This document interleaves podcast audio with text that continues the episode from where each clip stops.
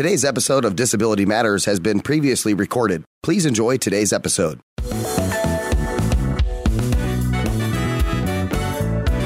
Welcome to Disability Matters with your host, Joyce Bender.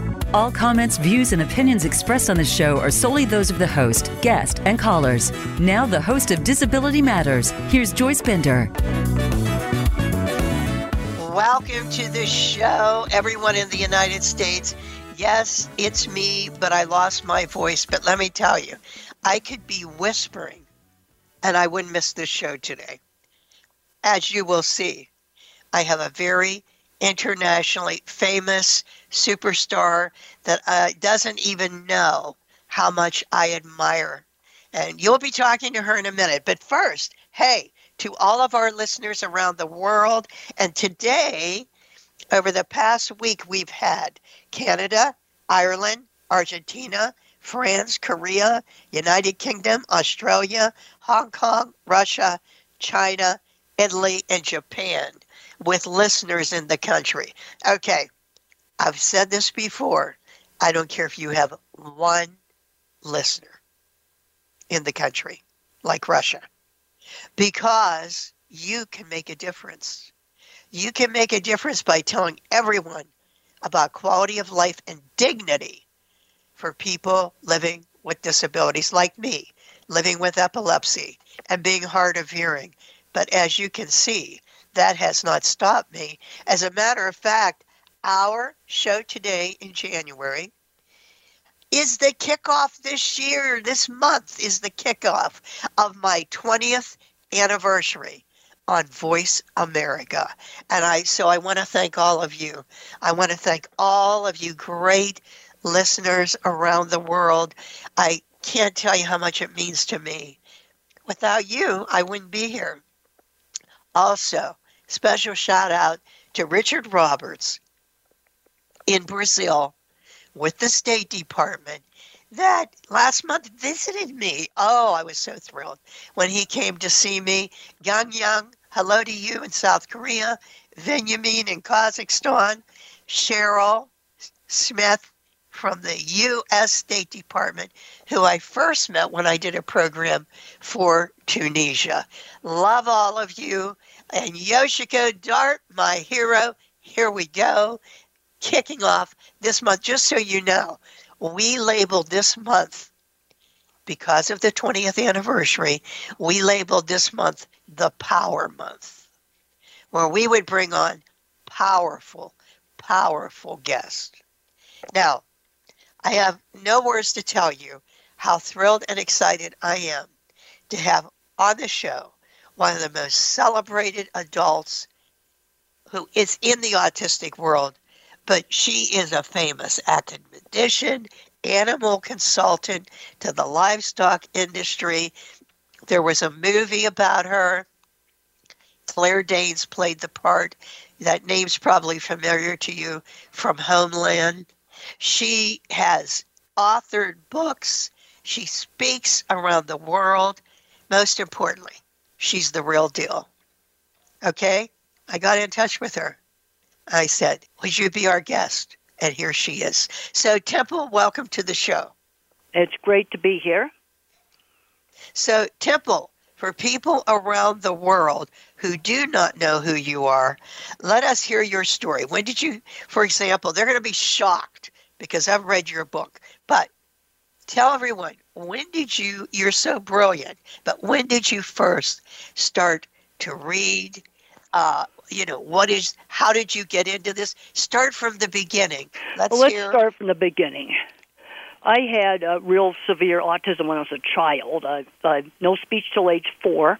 I was very lucky to get an excellent early intervention program. I cannot emphasize how important early educational invent- intervention is. And uh, you can oftentimes put a good program together just having some grandmothers work with the kid for several hours a day, get them out doing things, get them talking, teach them how to take turns, and also learning basic skills like uh, dressing.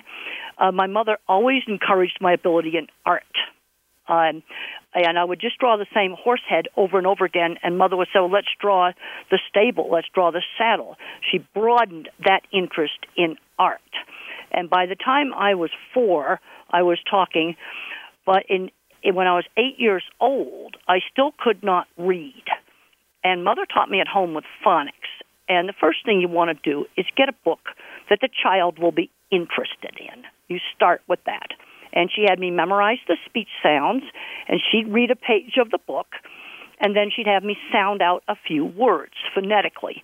And very quickly, I went from uh, no reading up to about uh, 12 years of age reading.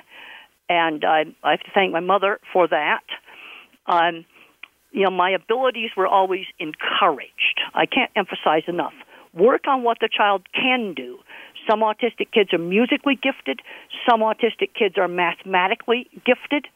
Then move them ahead in math.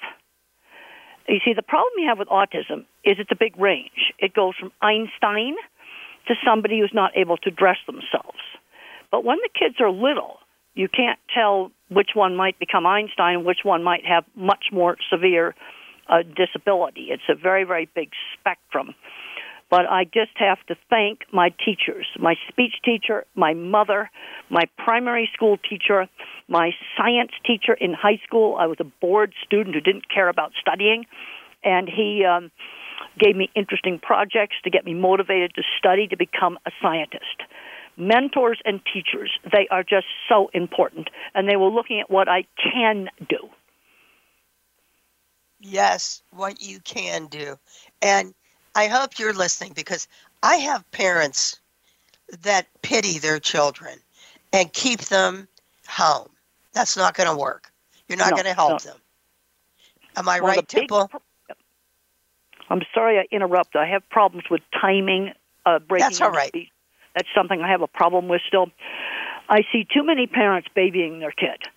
Um, you know, per- fully verbal kid get some kind of a problem and he's not learning shopping. He's not learning laundry. He's not learning how to have a bank account. These were basic things I learned when I was in primary school. And we have to start looking at, you know, what the person, you know, is is capable of doing. And the worst thing you can do is just uh, leave the kid in the house all day and let him play with the phone all day. That's the worst thing they can do.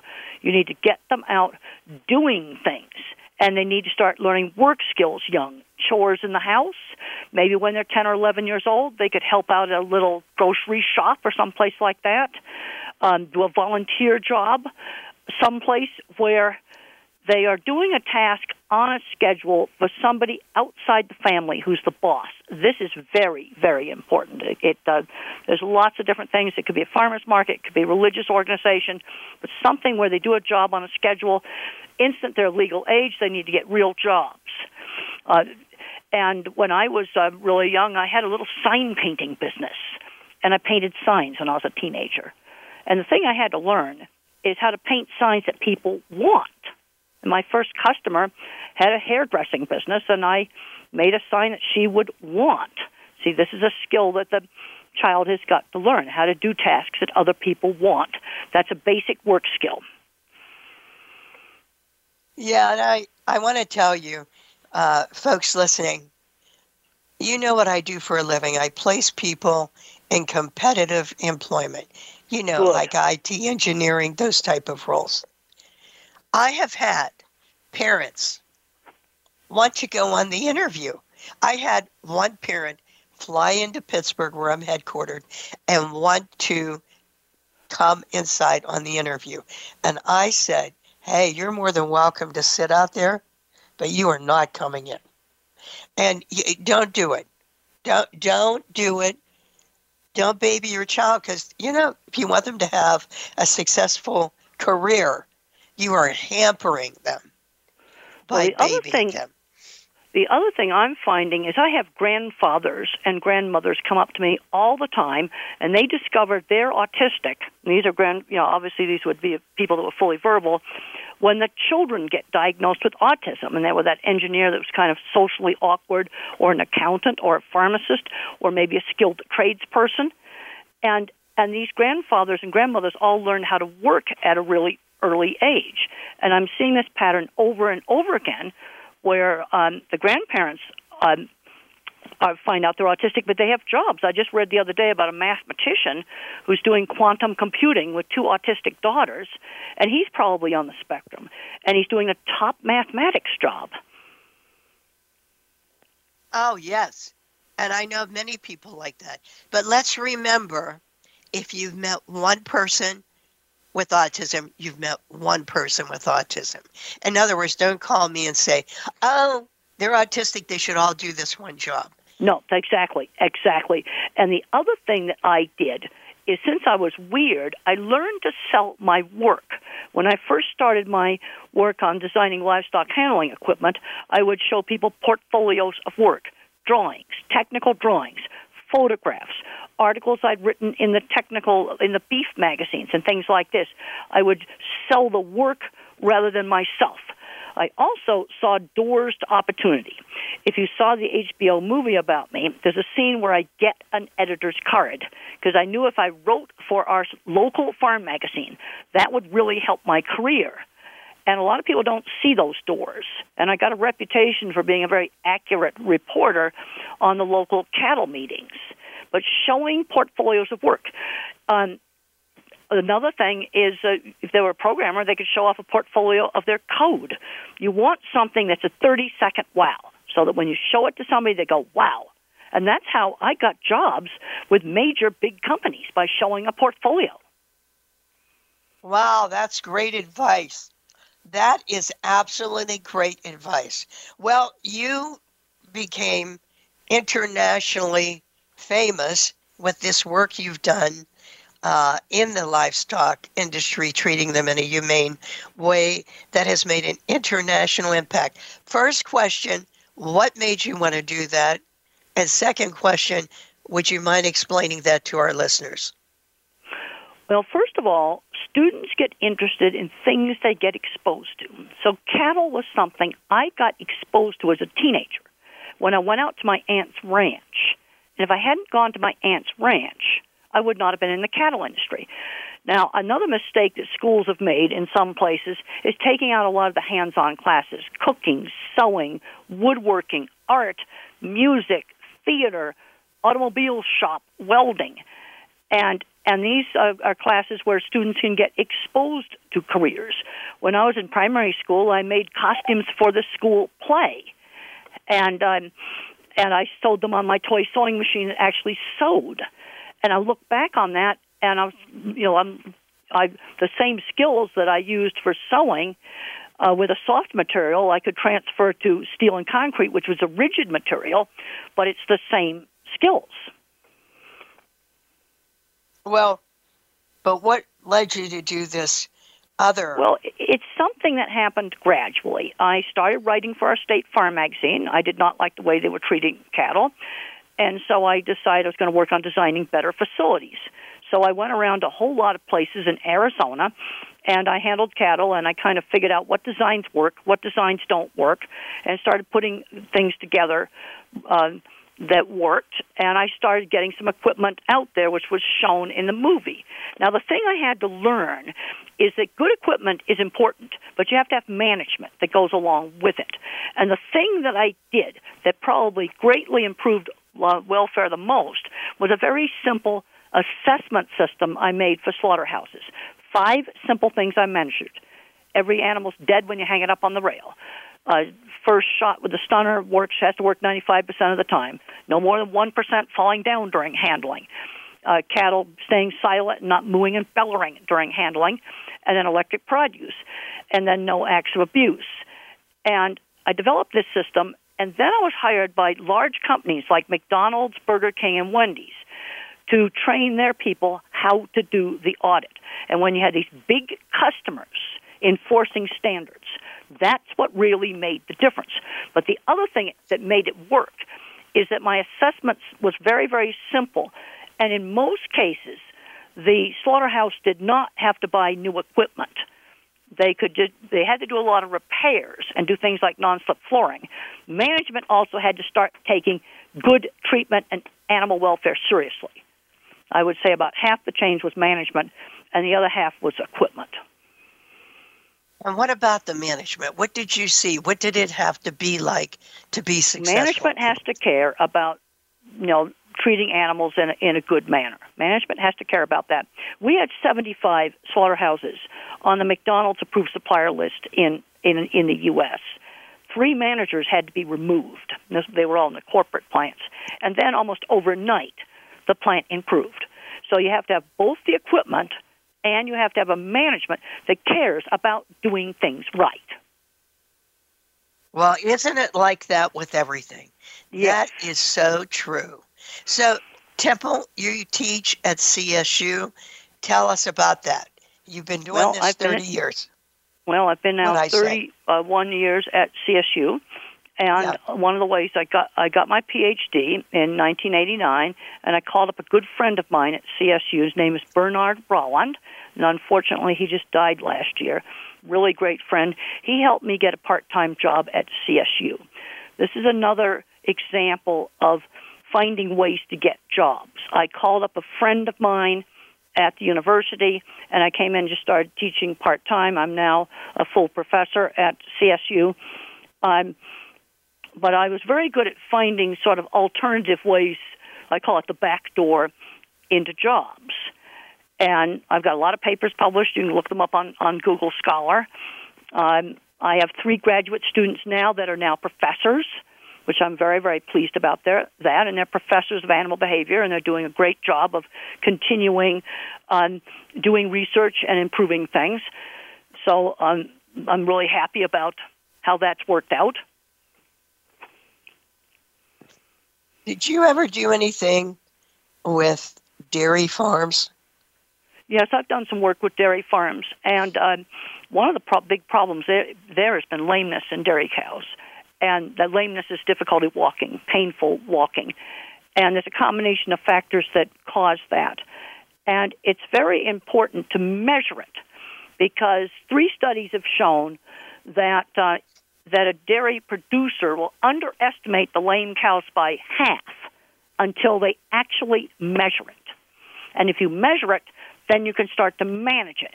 And then you can say, well, okay, now my lameness is really terrible, but after working on on uh, maybe genetics, on hoof care, on the proper bedding for the cows to lay on, uh, then I reduced my lameness. I'm a big I'm a big proponent of measuring welfare indicators, and I've got um, new paper online. It's called um, Practical um, Implement uh, uh, Practical Application of the Five Domains Animal Welfare um, Framework for Supply Chain Managers. You can find it really easily uh, if you set Google Scholar for 2022. But the emphasis on very simple measurements, because I did the same thing with slaughterhouses. And lameness for dairy cows is a major welfare indicator. And if lameness is at a high level, your dairy cows have bad welfare, period. Oh, well, that's uh, very interesting. You don't think of it that what- way. The measurement. Want- you don't think about. I want to talk about my about visual thinking. That's my new book, Visual Thinking, and then my older book is Thinking in Pictures. I'm a person who thinks completely in pictures. I don't think in words. I don't think in mathematics. I think in pictures. And that helped me in my work with cattle because it was obvious to me that I should get down into the raceway or the passageway and see what cattle were seeing. And they'd be afraid of a coat on a fence, a shadow, a reflection, seeing uh, people moving up ahead. And if you take these distractions out, then the cattle would walk right into the slaughterhouse. They're afraid of a shadow that looks like a spider, um, things that we wouldn't even notice. And and my big thing I'm concerned about now, because I'm past retirement age, but I'm not retiring, uh, is is there's a lot of kids that are visual thinkers like me that would be extremely good at things like a high end skilled trade, working with animals, photography, and art, but they're not good at mathematics. And and people there's people we need in the high end skilled trades. They can't do algebra, but boy, they can fix stuff. So in my visual thinking book, I discuss research on different kinds of thinking. And when a child or an adult has a label like autism, dyslexia, or ADHD, they often uh, have uneven skills. I'm an extreme visual thinker. Absolutely cannot do abstract math. But you can get another person with autism, they'll be the mathematics genius. And that and they think in patterns. Think music, math, and patterns. That tends to go together. And they're a pattern thinker. And when I was out working on these big jobs, these big, huge meatpacking plant companies, big, you know, uh, multinational companies out on these construction projects, I noticed a very interesting division of the labor on the engineering. My kind of mind is working out in the shop. We can't do higher math, but we're inventing complicated mechanical equipment and selling it around the world. And then the mathematical engineer with a degree does the mathematical parts of the factory, like the boilers and refrigeration, power and water requirements, and make sure the roof doesn't fall down. So you need both kinds of minds. But in our educational system, my kind of thinkers getting screened out because they make the kids do so much uh, abstract math.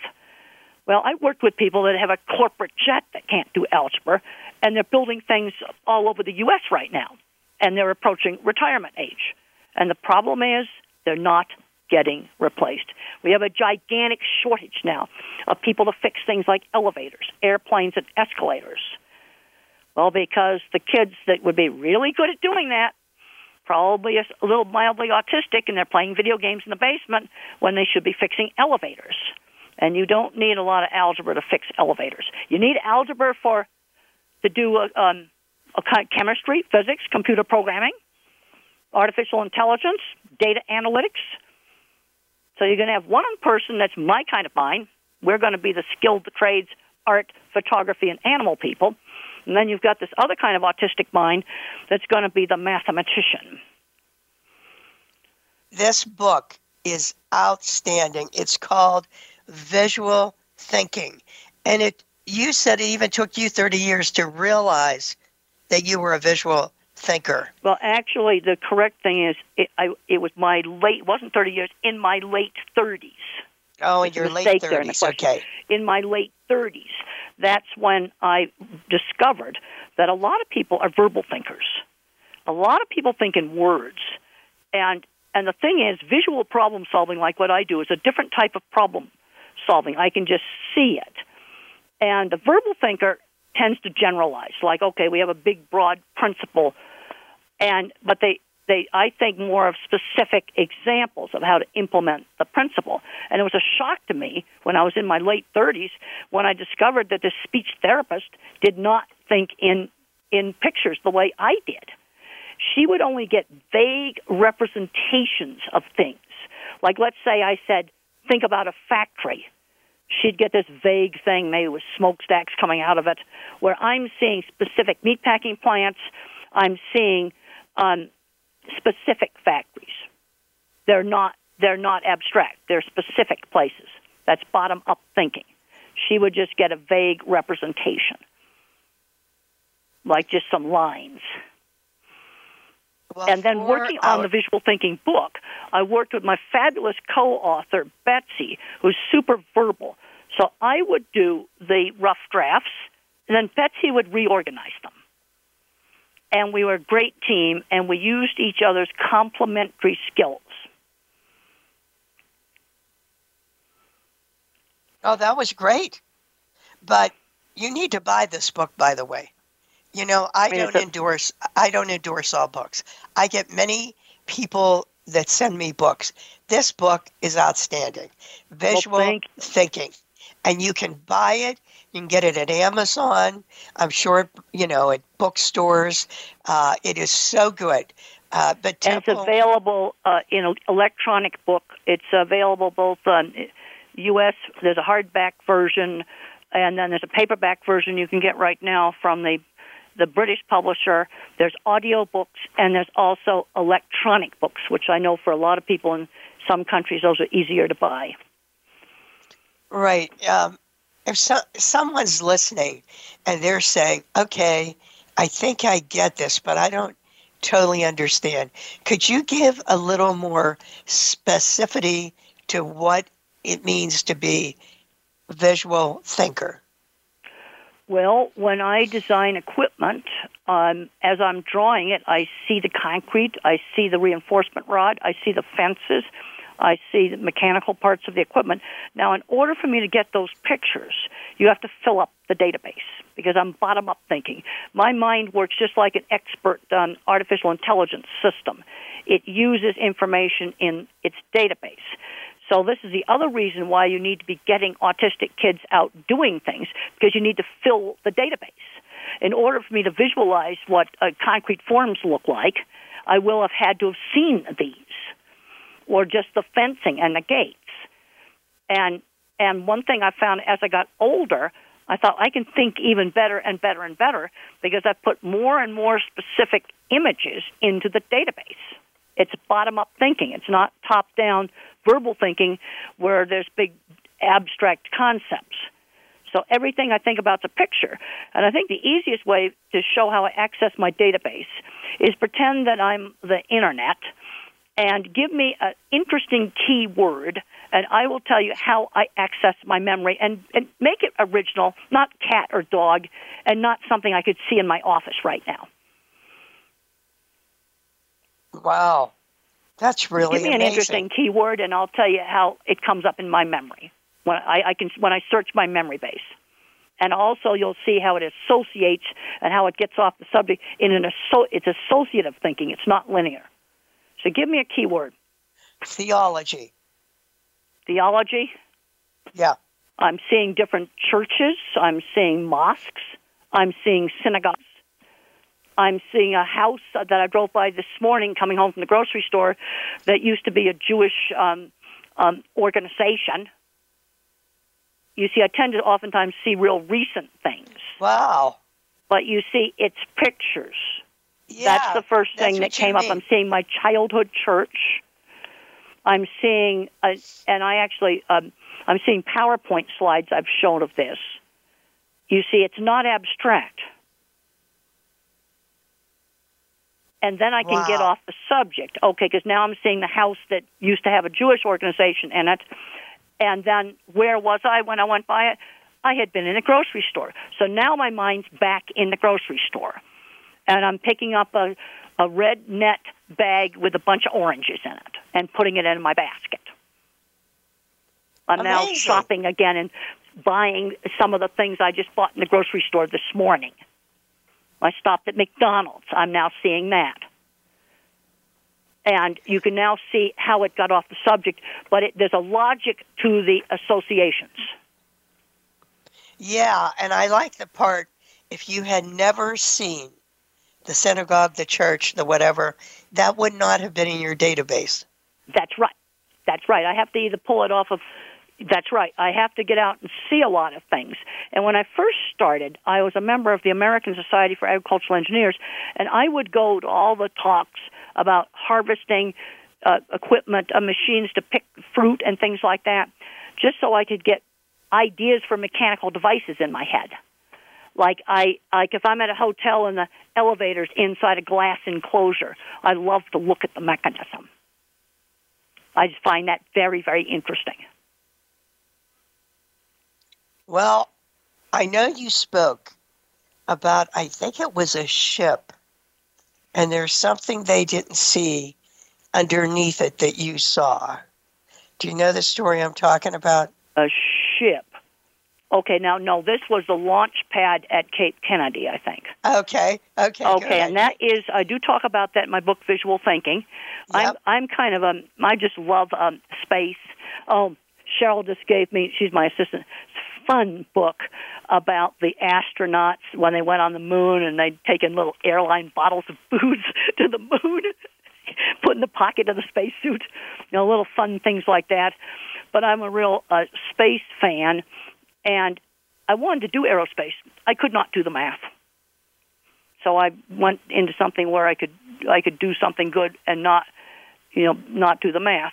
Well, I got get invited to NASA to do talks on neurodiversity and and disabilities and I talk about the different kinds of minds and I found people working at NASA that were dyslexic mathematician designing control rooms, a person who had Tourette's building launch pad. So I got to tour the launch pad 5 years ago that the Artemis rocket eventually took off on, and I found something in there that shouldn't be there. We were there at 7 o'clock in the morning, and I saw we were under the launch pad, and I saw a motion, and a raccoon came out of it and went off into the bushes down the stairway. Then we went inside the launch pad base, which they were using as a workshop for um, fueling equipment. Um, walking around all this equipment, and I'm going, I don't want a raccoon near any of this stuff because I'm visualizing what he could be chewing or or right. urinating on or some other thing. And nobody knew that a raccoon was living in the launch pad base.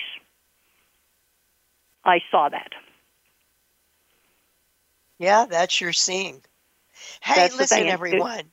It was just everyone. a little motion that I saw in the stairway, and I looked and I watched him waddle across the landing, waddle down the steps, and he went off in the bushes. That is in her book. And I have That's a in the book. message. Yeah, I have a message for for parents right now. If you have children living with autism and they're being terribly horrifically bullied at school and people are telling them they're not going to make it. You have a great role model here with Temple Grandin. That's why you should buy this book. I know that you're not going to explain details, you know, at a comprehensive level, but you can explain how this woman got this job with autism, became famous, and, and how she did not have to do trigonometry uh, or algebra or whatever to be successful. I- Look, she well, saw I that worked raccoon. with I worked with a lot of skilled tradespeople, some that had multiple patents on mechanical devices that they were selling around the world, and they could not do algebra.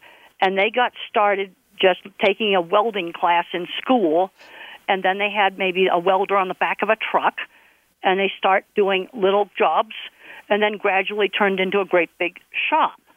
Um, I'm, you know, about 20% of the people I worked with in machinery design were either autistic, dyslexic, or ADHD. And the thing that saved them was learning about mechanical things, working on cars.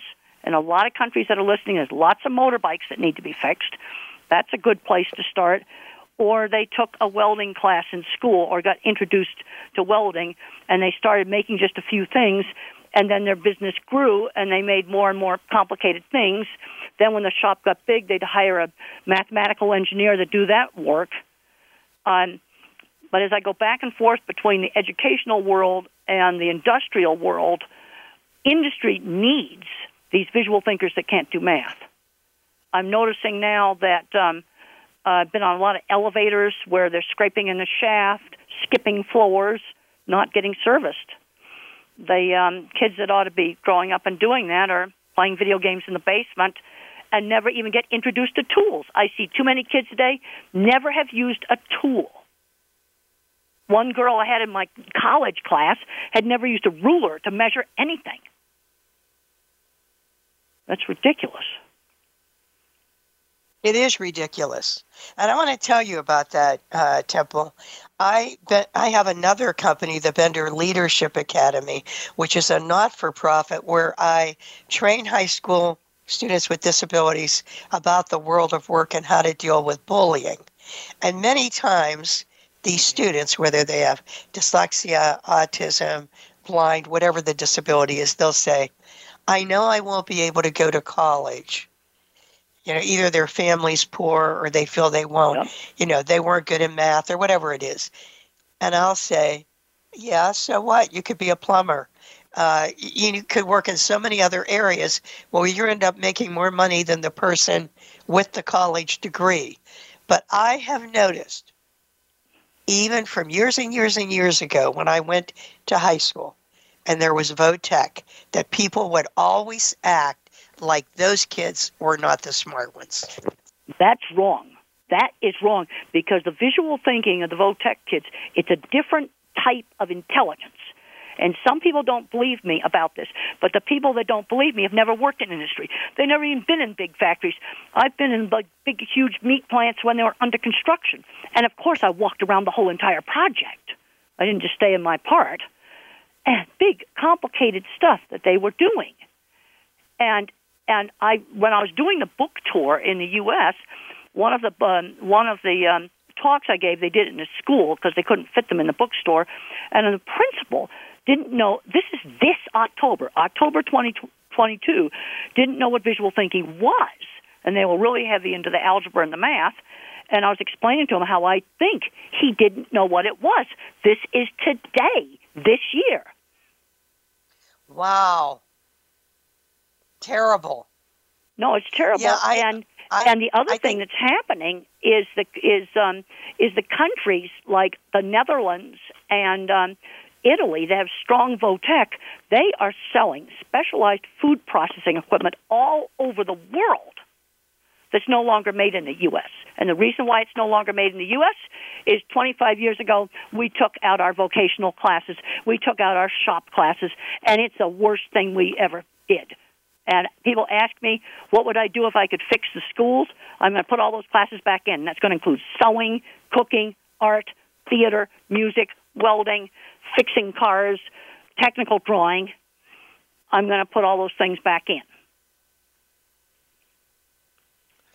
I'll tell you, there is a school in Delaware, and they partnered with an organization, and, and what they do is part of the internship is working in areas such as what you just described. These were kids that weren't the math people. But so what? I mean, they can have a great career. Yeah, that's well, you really could, you sad. see, in building these big, huge factories, what uh, what's happening is okay. Let's say I'll have to use the U.S. as an example, but right now for poultry and pig uh, processing plant, you have to um, buy all the equipment that goes inside from the Netherlands or Italy because they they don't look down on the vocational. You're talking about complicated equipment, invented and built. And we used to have big shops here 25 years ago where each where companies had their own shops and they shut that down. It was a gigantic mistake. And I saw people that barely graduated from high school patenting and inventing complicated equipment and selling it all around the the industry. See, educators don't know about that because these things I'm telling you about in the U.S. at least 25 years ago. But now, if you want to see an example of what I call the clever engineering department, you can go online and look up the Apollo chicken harvester machine from Italy, and it picks up uh, broiler chickens. Looks like a combine, very mechanically clever. Um, and then I went and I looked up the Italian educational system. They actually have a university route, they have a tech route, they also have kind of an art route too. And that's similar in the Netherlands. You can go either university route or in ninth grade, around age 14, go to the tech route. And and when you look at these things, these people are inventing. You're talking about complicated mechanical devices, specialized mechanical devices.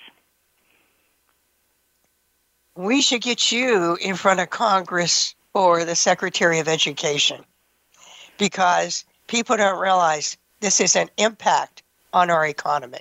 Well, it is, and I've been doing little surveys on the graying hair of elevator mechanics, escalator mechanics, and airplane mechanics. The last two airplane mechanics that are on my flights, and I've been flying all the time now, they were gray. A major airport in the UK, in the U.S., uh, four people had an escalator all ripped apart. Three out of four had gray hair. They're not getting Uh-oh. replaced. Not getting the youth. We're not getting the youth. So let's say to get the kid interested, you go to the hotel that has the glass elevator. Have the kid watch how it works. It's free. You see, you've got to first expose kids. And then a lot of kids are brilliant with Legos, but they never graduate the tools. I think Legos are wonderful. But by the time they're like eight years old, they need to be using tools. I was using tools at that age, not power tools, but hand tools and and start learning how to make stuff. And I loved sewing as a child, and the skills I learned in sewing went right over to steel work. It's the same skill. The only difference is hard material versus soft material. By the way, I love that Western shirt outfit you wear. Well, yeah, that's kind of like uh, I, like it too. It's kind of my uniform. Yeah, well, I like it a lot. Um, okay, so as you heard me say, my company, Bender Consulting Services, what we do is work with major corporations uh, and federal agencies to try to find employment for people with disabilities in competitive areas like mathematics, engineering, etc. That's right. But we still have double the unemployment rate, and only 70% of people with disabilities are counted in the workforce today. And people with autism have a very high unemployment rate. Well, I right wanted now, your the advice. Young, the young ones do. That that's the thing. I want. I forgot to address bullying. I had a horrible time as a teenager with being bullied, and the only places I was not bullied was friends through shared interests. And back then, it was horseback riding, and model rockets and electronic circuits. Um, you know, for another child, it might be music. Another child, it might be theater. You know, there's a whole variety of things that it could be. But friends through shared interests. Get these kids out doing things because that's where they're going to find friends. Yeah. Yeah, they and they have to. It's having that buddy, it's having that friend with you that is so going to help. Well, what about young people with autism listening to the show right now that are having a hard time finding employment and they know it's the stigma attached to their disability? What Well, advice you do you have for them? All right, so let's look at the different things. If you have a per, if you have a kid that's good at art, they can show off an art portfolio. I showed off a portfolio of cattle handling facilities. A mathematician could show off a math portfolio or a programming portfolio. But now there's another third type of autistic kid where they are verbal. They love lists. They can tell you every movie star. They can tell you every soccer player. And where those people can be really good is specialized retail. There's been some real successes with uh, stores where that are, where your specialized knowledge is valued, like a farm supply store, an auto parts store, because they'd know every part in the store, an office supply store, and they'd know every printer and tell you all the pros and cons about the different printers, and people would value that. You see, I'm I'm seeing examples that work. Now let's there's certain jobs we need to avoid. Multitasking is an issue. A chaotic takeout window is would be a bad first job. Um, a chaotic clothing store during the holiday season. Those are things I'd want to avoid. Uh, and avoid some of the multitasking. Um, a pizza parlor where they have to make pizza super fast. That you know maybe they could assemble the boxes, but uh, some of those jobs are hard. The other thing is that I cannot remember long strings of verbal information. So let's say I'm working at a store and I have to close out the, the cash register in the, it, at the end of my shift. Give me a checklist similar to what a pilot would have of the steps to close out that cash drawer. Because if you just tell me blah, blah, blah, blah, blah, blah, blah I won't remember. Give me a checklist. That's a very, very simple accommodation. And if the employer thinks it's stupid, remind them that pilots have to do it for every single flight. And the airline authorities think it's a really good thing to do. Yeah, it's a kind of it's an accommodation. Well, and it's, a thing we see. Oftentimes, the verbal thinkers think about accommodations in a vague, abstract way. And I'm saying let's look at specific accommodations, like the checklist. And and the other thing is, I want to avoid the chaotic multitasking jobs. I'm not going to put the autistic person on a super busy McDonald's takeout window. It, that that's not where I want to start them. But on the other hand, we have to teach the little kids skills like being on time. We need to teach skills like being polite and having manners. And this another reason why the grandfathers got the jobs is because in my generation, manners were taught. You shake hands with people. Um, you say please and thank you. These are not difficult things to do. They're important things to do. That's why I always say to my employees, here's our motto I will be at work early every day with a smile on my face. No, that's really That- that is is really important. Yes. Well, obviously, someone impacted you uh, to do all of this. But before I go on to that, and one more time, Visual Thinking by Temple Grandin. Go buy it. Um, in that book, Temple, what are you the proudest of? What Well, about the book? um, what are you the proudest of? Um, one thing that really helped me was when I discovered the scientific research that different kinds of thinking exist, especially the differentiation between the object visualizer, that's the correct scientific name for me, object visualizer, who thinks in photorealistic pictures, and then the visual spatial mathematical mind. And and I think this is a very important thing, and I've got a very big reference list to show that different kinds of thinking exist. Now, a lot of people are mixtures of the different kinds of minds. But you get somebody with a label, autism, dyslexia, or ADHD, you tend to get more extremes, like maybe an extreme mathematician, maybe an extreme um, visual thinker. You know, less likely to be a mixture. And I've been out to the big computer companies, and I'm going to estimate half the programmers are probably on the autism spectrum. Now, that's a field where you can get employed by showing samples of your code. That's a field where portfolios will work. But I see parents getting so stuck into the autism box that they'll say, well, my kid's a great artist. Or, well, do you have any of their work on your phone so I can look at it? Oh, they go, oh, I haven't thought about that. You know, like maybe uh, sell their kid an, an art project, and then the kid has to learn to do art the client might want. Just like my first sign painting job, I had to make a sign that the lady that owned the hair salon would want. So I put a picture of a shampoo ad on it because I figured she'd rather have that than horses on it. But that's Yep. an important skill, doing stuff that the client would want. Okay, a mathematician, you got to do mathematics that's going to benefit that client. Well, one more time. Visual Thinking by Temple Grandin. You can probably tell I love her. I do. I admire her so much. But this book is phenomenal. You've got to get it. Um, so, Temple, as I was saying early, er, you've had someone or some people, whatever it is, that had a tremendous impact on you. So, who would you say is your role model? Well, I I've always had pictures of Einstein up on my wall, even though I couldn't do the kind of math he did. But he did quite a lot of visual thinking. He visualized things like riding in train cars and and riding on on sunbeams.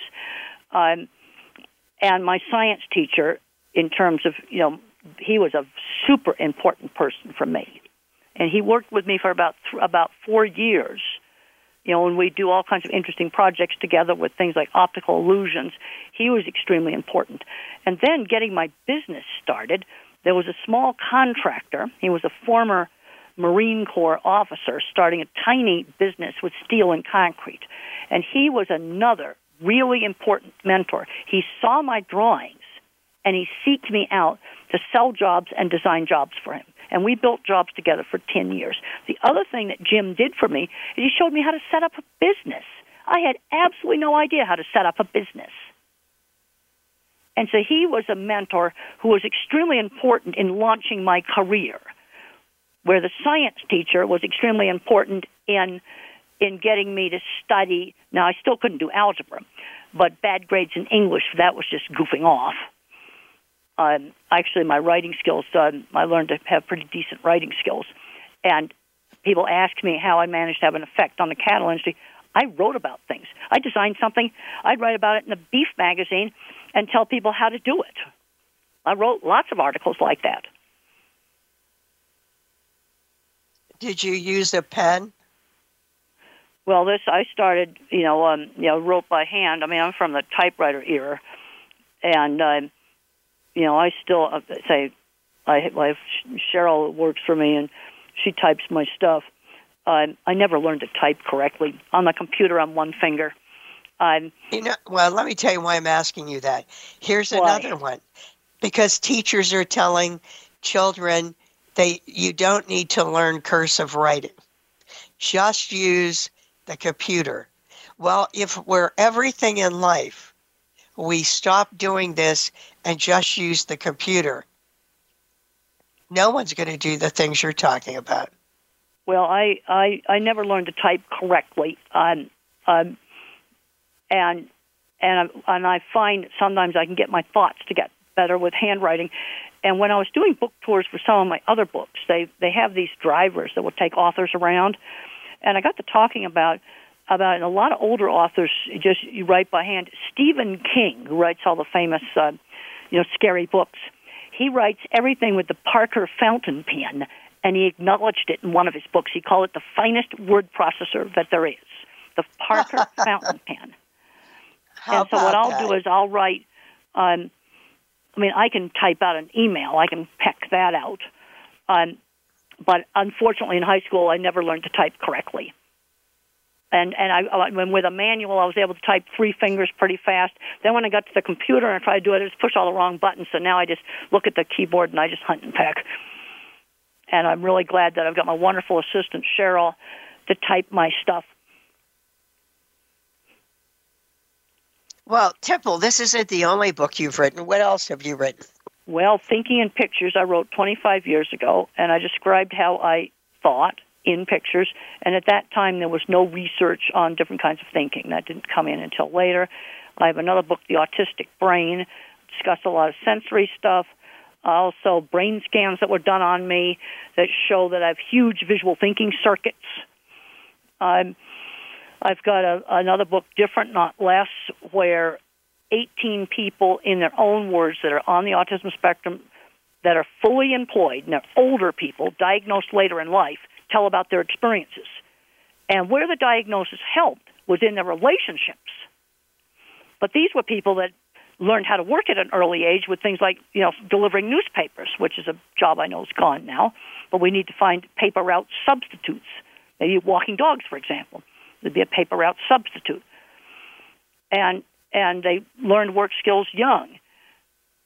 And and all the people that are profiled in that book uh, are all are gainfully employed. But I think part of the problem with employment is not teaching the skills, and the other problem is they get stuck in the autism box. And they can't imagine this kid could do anything.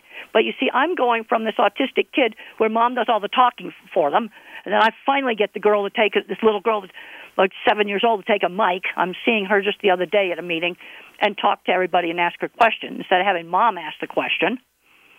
And now I'm seeing the factory this this uh, this big metal fabrication shop that built stuff for me that's closed now. 20, 20 years ago, I was in there. I'm in there back at the fab shop. So I'm going in my mind. I'm going back and forth to the autism meeting and all the factories I've worked in and shops people I worked with.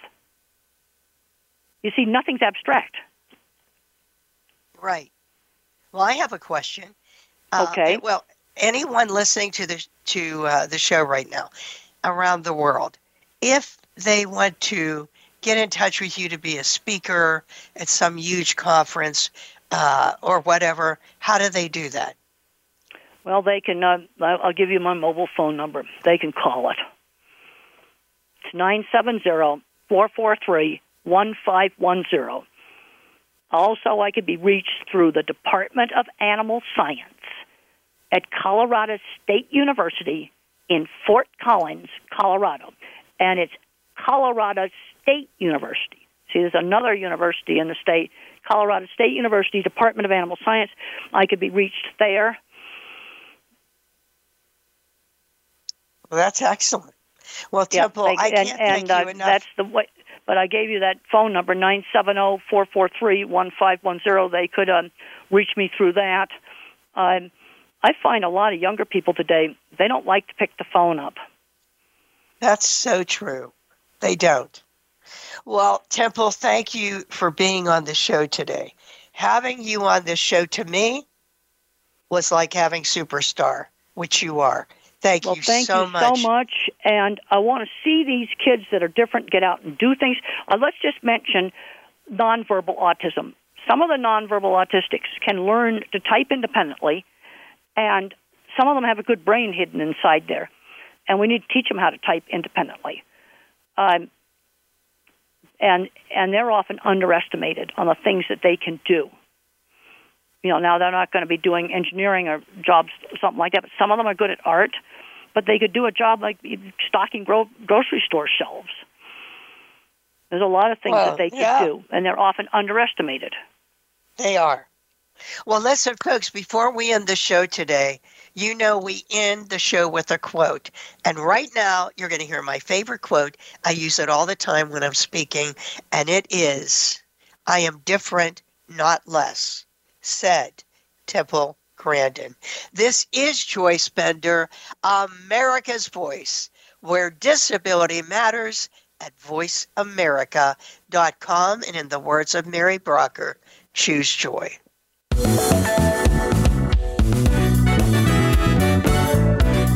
Voice America would like to thank you for tuning in. Please join us next Tuesday at 11 a.m. Pacific Time and 2 p.m. Eastern Time for another installment of Disability Matters, right here on the Voice America Variety Channel. We are the leader in live Internet talk radio. VoiceAmerica.com.